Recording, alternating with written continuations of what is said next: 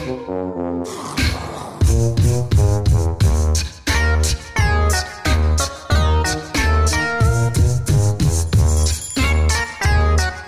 everyone. It is time for Phonytails, so grab your spooky scrunchie and let's go. hop in, hop in, dum dum. We're going phony tailing. Uh, my name is Jordan Reed, I'm Lindsay Reed. and this is, for the most part, Spooky Spouses podcast about ghosts and stuff. But today we have another episode of Phony Tales. a game of wit and a game of deceit and a game of mystery. where, pardon me, where either Lindsay or I will bring in a story and it's either phony, meaning we made it up, or for real, meaning we found it somewhere, Yeah. and we tell the other person and try to convince the other person that it is real regardless, and then we have to guess. And it's spooky related, you know? Yeah, you know? Well, I have a story for you. Okay, I'm ready for it. The, I guess, hint, clue, sentence that you're going to get is that this is kind of like, I try to make it like a Friends episode. Like, Oh, okay. You'll see. It is Christmas of 1996, the one where Cabbage Patch Dolls ate children. Eight children? Yes. Cannibal Cabbage Patch Dolls. Cannibal Patch Dolls. Cannibal Patch Dolls.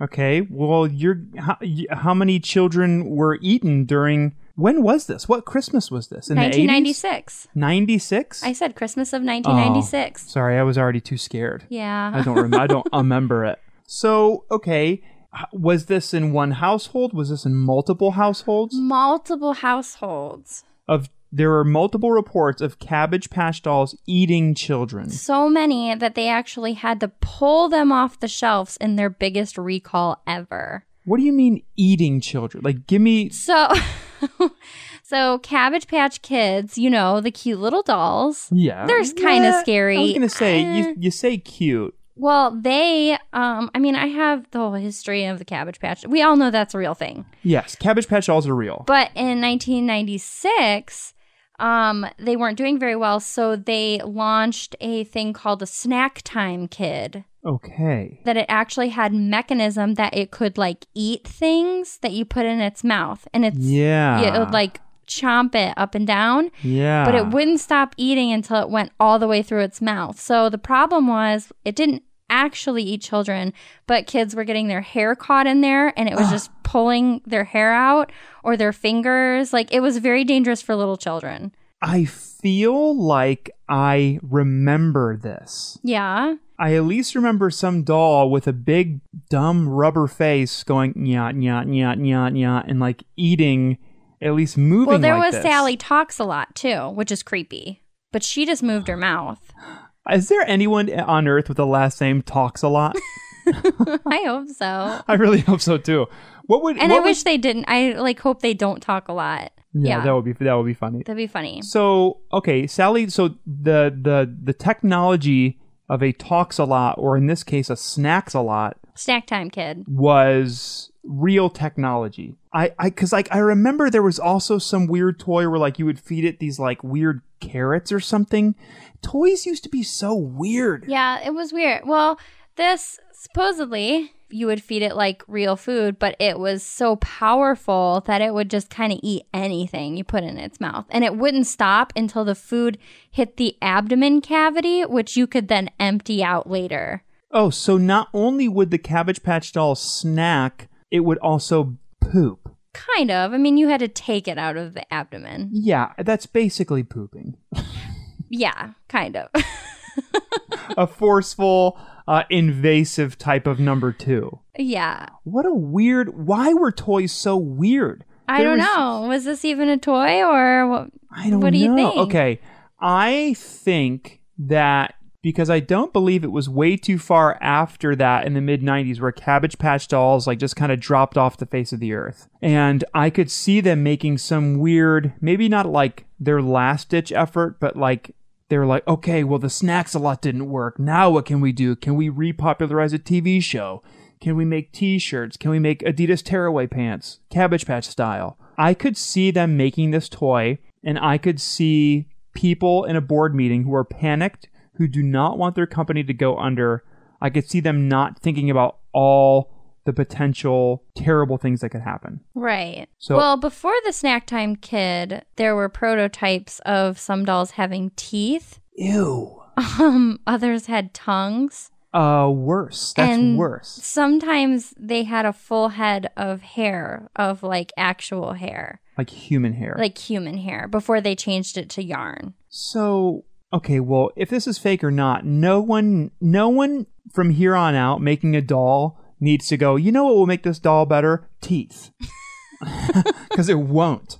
Uh, okay, Yeah, I don't know why they like want to humanize dolls because it's like just keep them as dolls. We're already scared of them. you know what'll make this doll cool? If sometimes, just like a normal young person who their body's still figuring out what it wants to do, they just barf all of a sudden when they're sleeping. This will be a, that that will be a really cool thing to add to a doll. yeah. Okay, I think that this is for real. I think this is a real thing and a real toy that happened that Cabbage Patch did, and it was eating children's hair and fingers. You're going to go for real. Yeah, I'm going for for real. Yeah. For real, you are correct. Yes. Um, 1995, Mattel was eager to innovate a new brand to further push the boundaries of their hottest toy on the market, which was the Cabbage Patch Kid. They invented the Snack Time Kid, which could truly eat. A kid could place plastic food or real food near the doll's lips and mouth.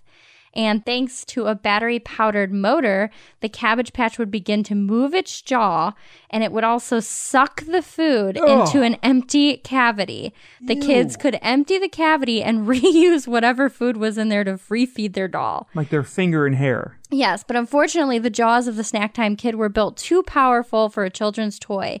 Constructed of a series of small motors unable to reverse or stop if something were to get stuck, rollers continued to go on and on as the object entered and would only stop if exited.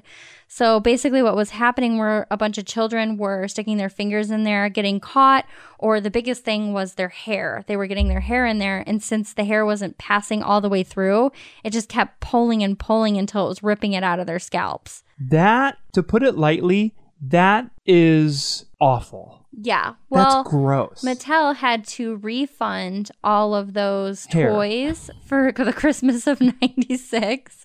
and I think they sold over 500,000 of these snack time kids. You know what's weird is that a company like Mattel, Yeah. or at least whoever was in charge of the Cabbage Patch division, like just a few years later, like it's it's it's so weird to look at the parallels between companies. A couple years later, like 98 or 99, The Matrix came out. But just a couple years before, you also had a company who was building toys that were eating kids' fingers. so like how like where how Well, you live and you learn, you know? You made Snack Time Kid. It was scary. Matrix is less scary. I guess you you could also make those make that argument today. Like you have you you have companies who are doing these like what is it the Oceanos like they're live streaming deep dives and they're doing all this great scientific work or whatever. Right. But then you have Doritos. They're like, what else can we flavor this chip like? like mouse. Pasta and meatballs. Let's try. Has anyone ever done? has anyone ever done a collaboration Dorito, but the Dorito tastes like a Pringle? yeah. Yeah, you know. This one tastes like inside the abdomen of a snack time kid, which is whatever you put in there your hair, your scalp, carrots. Oh, this one tastes like the memory I have of the Matrix feels.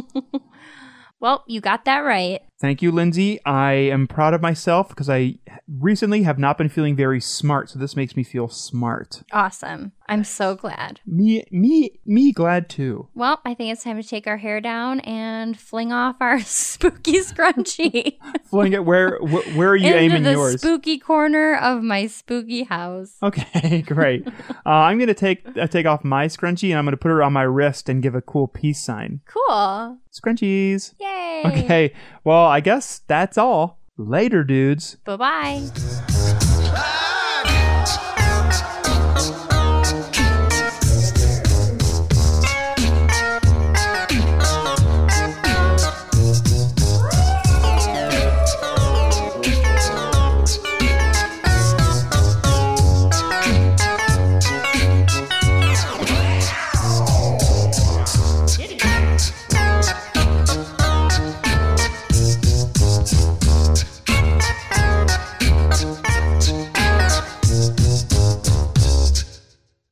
The Scavengers Network. Creator driven, Community focused. Treasured content. Podcube, podcasts from the past delivered to the future. With Podcube's pseudo-linear 4D adiabatic qubit streaming technology, you can select any point in history and record it for personal gain. What was the group dynamic with Australopithecus? What brand of cigarettes did the Spanish Inquisition smoke? Was Leonardo da Vinci a pants guy? Or a shorts guy? You can discover with Podcube. Listen for yourself to the flagship Podcube podcast, Alabaster's Haberdashery, recorded on location in 1880. Simply search Podcube, all one word, in your podcast app. Or visit poweredbypodcube.com. Podcube, the future is yesterday. Big well.